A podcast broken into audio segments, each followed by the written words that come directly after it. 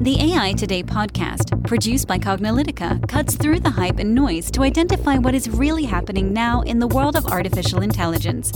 Learn about emerging AI trends, technologies, and use cases from Cognilytica analysts and guest experts.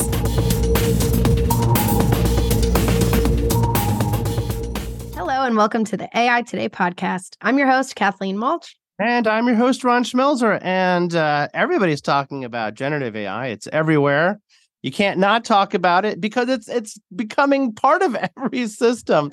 And you know, we've had here on the AI Today podcast our generative AI series where we've been talking about the whole range of things that we want to think about with generative AI from how does it work to how do we use it to how do we build things on top of generative AI to what are the challenges and the drawbacks and some of the ethical and trustworthy concerns. And if you haven't heard any of those podcasts, I encourage you to do so. And well, today's podcast will continue on that sort of uh, trend. And if you're new to AI Today podcast, you should know this is not the only thing we do. There actually are now entire podcasts where all they do is talk about generative AI, not even just AI, but just generative AI. Hey, I wouldn't be surprised if some of those podcasts were actually being generated by generative AI altogether. I'm sure that's going to be extremely common. But we are real people here at AI today, and we've been going strong on AI since 2017. So we have lots of topics that we cover across the board interviews with great thought leaders for AI, our failure series, our glossary series, our trustworthy AI series. And our series on all sorts of things around making uh, AI work today. But today we're going to dive deep from something from our training we can share with you about actually putting some generative AI stuff in production. Exactly. And if you're not familiar with CPMAI, we'll make sure to link to it in the show notes. It's a best practices methodology on running AI and machine learning projects. And uh, we have many CPMAI certified individuals now globally. So we encourage you to check that out. But in today's podcast, we're going to be talking about implementing generative AI in production. As Ron mentioned, this is in our generative AI series. So we go over a bunch of different things, but we're really going to talk about how actually generative AI is being implemented in production, some of the things you need to watch out for, and some future looking things as well.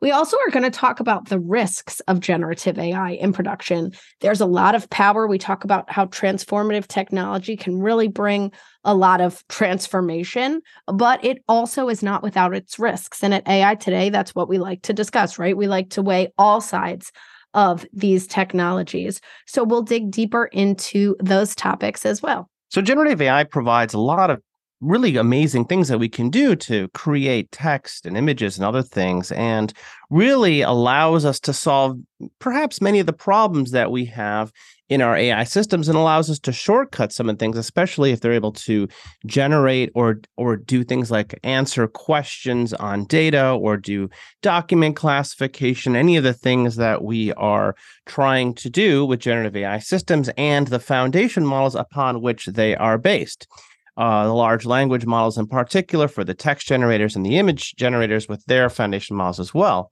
And they're really very easy to use. I mean, that's actually part of the challenge here is that pretty much anybody who has access to any of a number of systems can generate text, can generate images.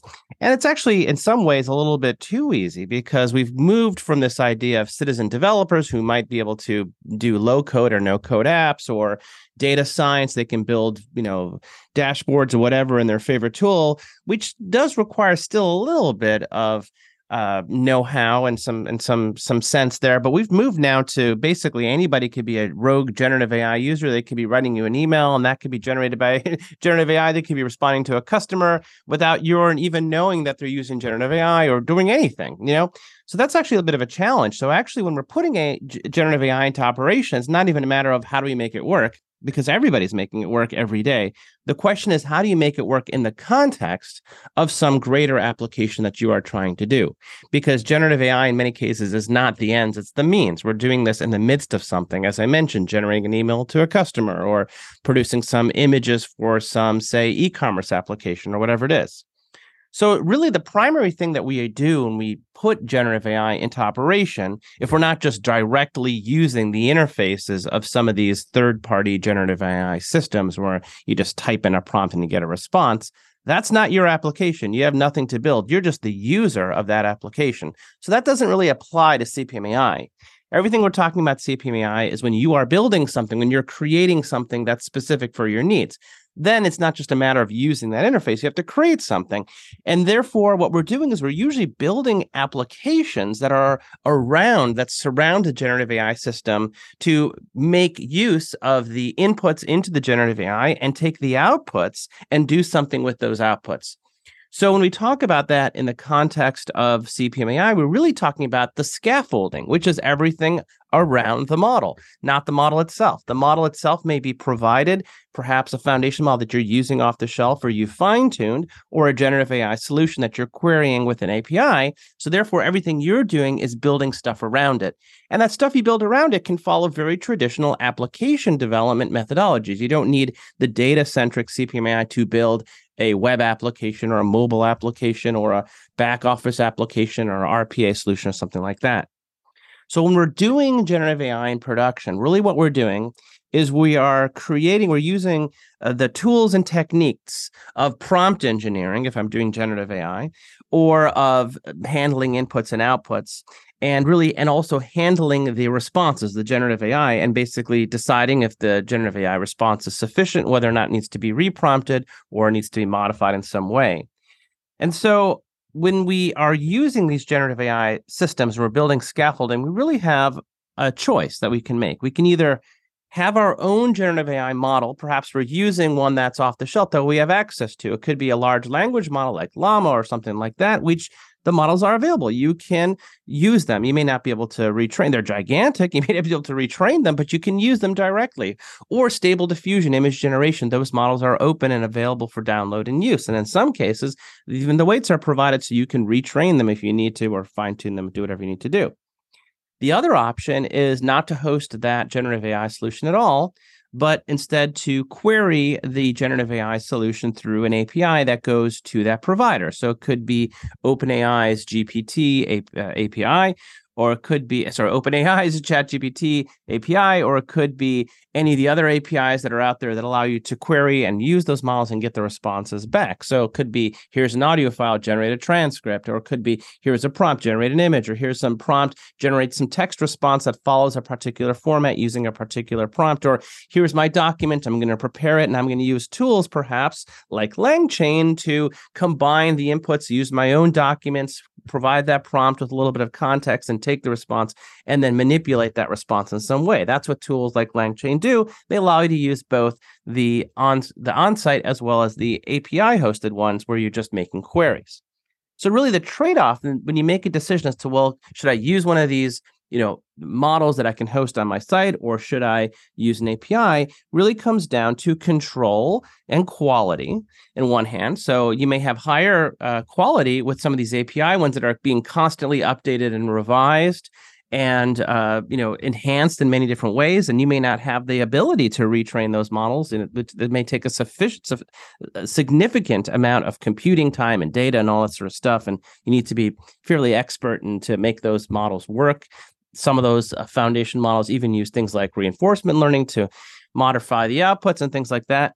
So you may use those really high quality models through the API or, or through other methods, or you may want control because the thing is is that when you're using the API, you don't have a lot of control. Those uh, versions, the quality might change in some sufficient ways. We'll talk a little bit about that that are not in your control. You don't have control over, say, moderation features. It may prevent you from querying those systems with particular prompts, or the results may come back in a moderated way.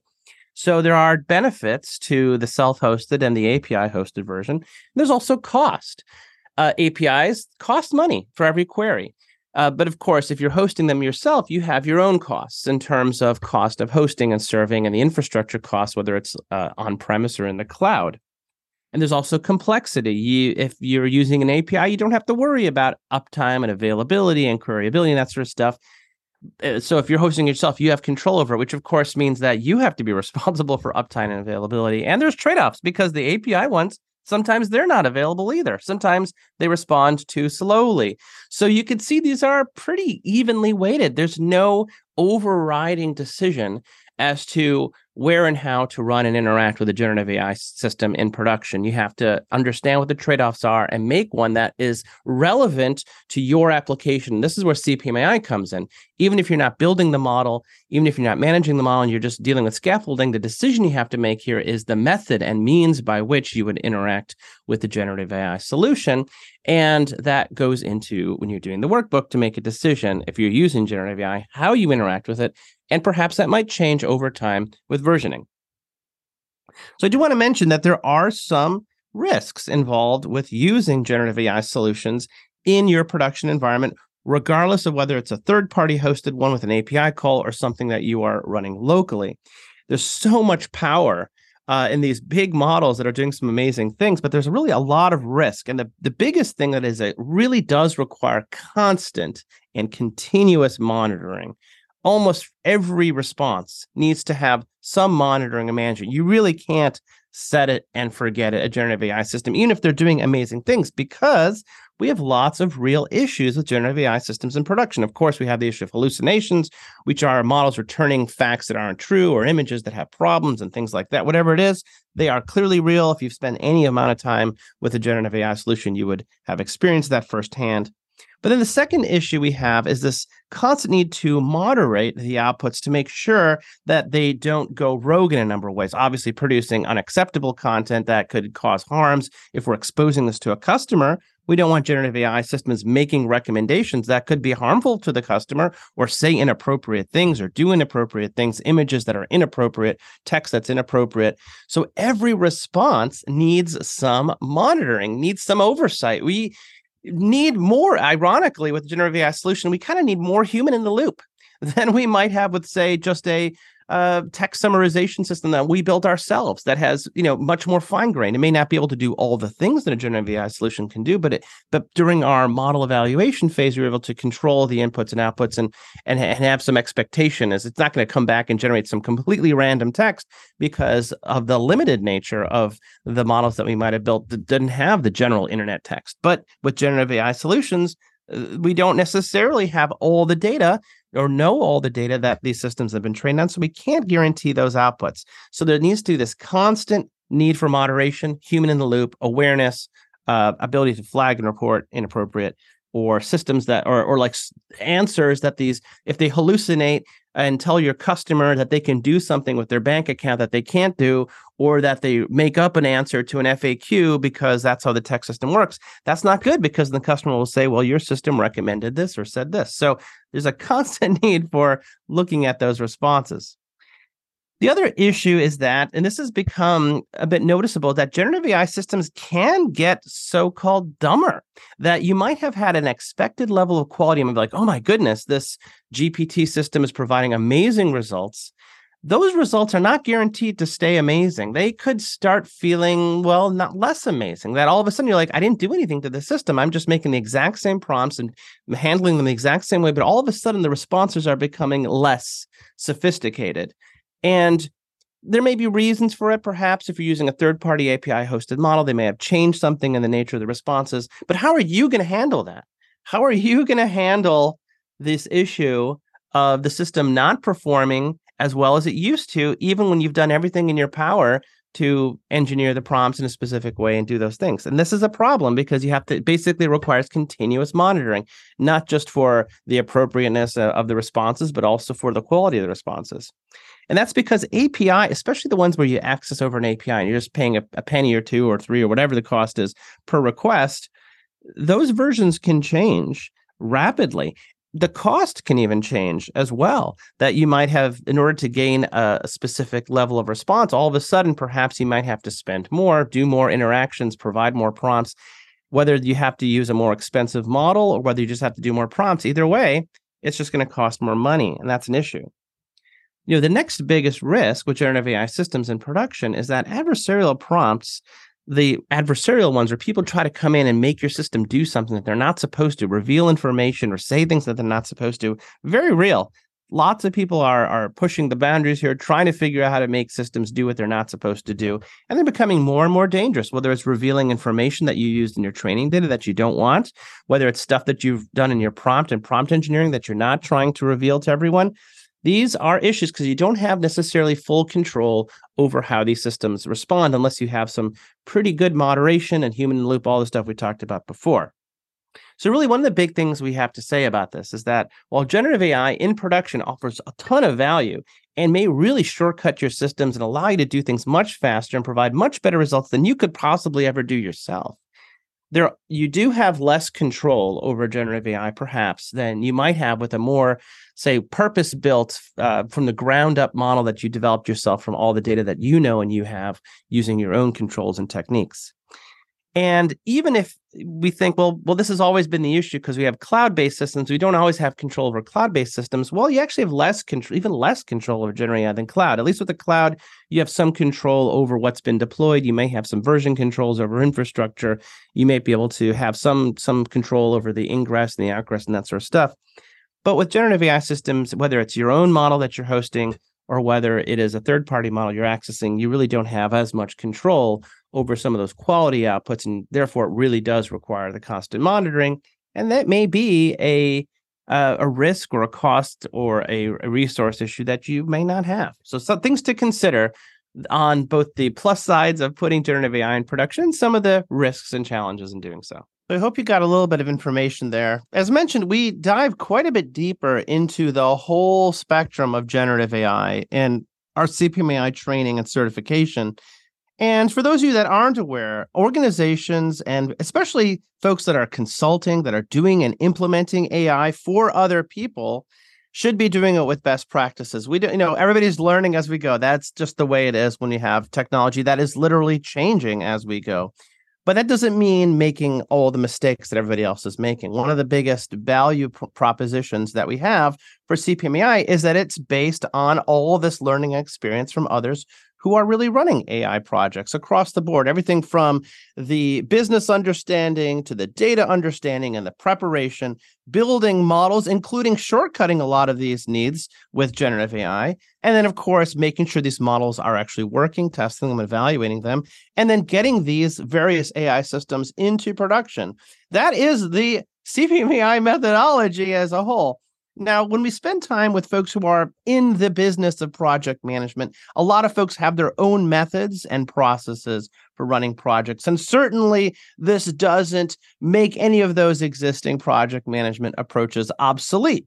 Sometimes we actually find ourselves running into some challenges with terminology where some terms are used in very, very different ways uh, in different fields. And I think for those of you who are listening who are, say, maybe afraid that their project management expertise may be obsolete or maybe don't have any project management expertise, what we want to tell you is that CPMAI is here to help advance the state of your AI projects and make you successful, providing those critical success features, those checkpoints, those uh, criteria, success criteria, if you will, as well as the best practices and the ordering for running these projects for success. So give it a chance uh, there are some people getting certified. We keep hearing from folks who tell us that CPMAI has really helped them evolve their own learning, their organization's learning, and make their project successful. And join all these legions of others, whether they're implementing AI for themselves in their organization or doing so on behalf of others as consultants. So let us know. Take a look at it. If you're interested in learning more about Intro to CPMAI, you could find out more.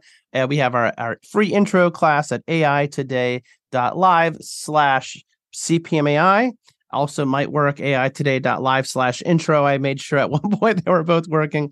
Check it out they're free uh, that course there. And you can also uh, get a little bonus if you go through the intro course and finish it. There may be a little little coupon in there just saying as another mo- motivation to go through it so i uh, just want to thank you all so much for listening and uh, being part of our ai today podcast don't forget to subscribe and uh, and, and reg- make sure to be notified for all of our AI Today updates. We're on all the big platforms, of course Apple Podcasts, Spotify, Google, Stitcher, Pod, this, Tune In, this, and we're on all of them. Okay, RSS feeds. We've been on all of them for for for dec no, not decades, years, many years since Maybe. 2017. so so be part of it. And we encourage you to reach out to us as well and let us know uh, what topics you want to hear more of because things are actually going to be changing uh, as we start uh, digging in more broadly and digging maybe into specific industries and what they're doing with AI. So thank you very much and stay tuned. Hey, AI Today listeners. Want to dive deeper and get resources to drive your AI efforts further? We've put together a carefully curated collection of resources and tools handcrafted for you, our listeners, to expand your knowledge, dive deeper into the world of AI, and provide you with the essential resources you need. From books and materials ranging from fundamentals of AI to deep dives on implementing AI projects to AI ethics, tools, software, checklists, and more, our resources page will help you on your AI journey, whether you're just starting out or you're well on your way. Check it out at aitoday.live slash list. That's aitoday.live slash L-I-S-T. Like this episode and want to hear more? With hundreds of episodes and over 3 million downloads, check out more AI Today podcasts at aitoday.live. Make sure to subscribe to AI Today if you haven't already on Apple Podcasts, Spotify, Stitcher, Google, Amazon, or your favorite podcast platform. Want to dive deeper and get resources to drive your AI efforts further? We've put together a carefully curated collection of resources and tools, handcrafted for you, our listeners, to expand your knowledge, dive deeper into the world of AI, and provide you with the essential resources you need. Check it out at aitoday.live slash list. This sound recording and its contents are copyright by Cognilytica, all rights reserved. Music by Matsu Gravas. As always, thanks for listening to AI Today, and we'll catch you at the next podcast.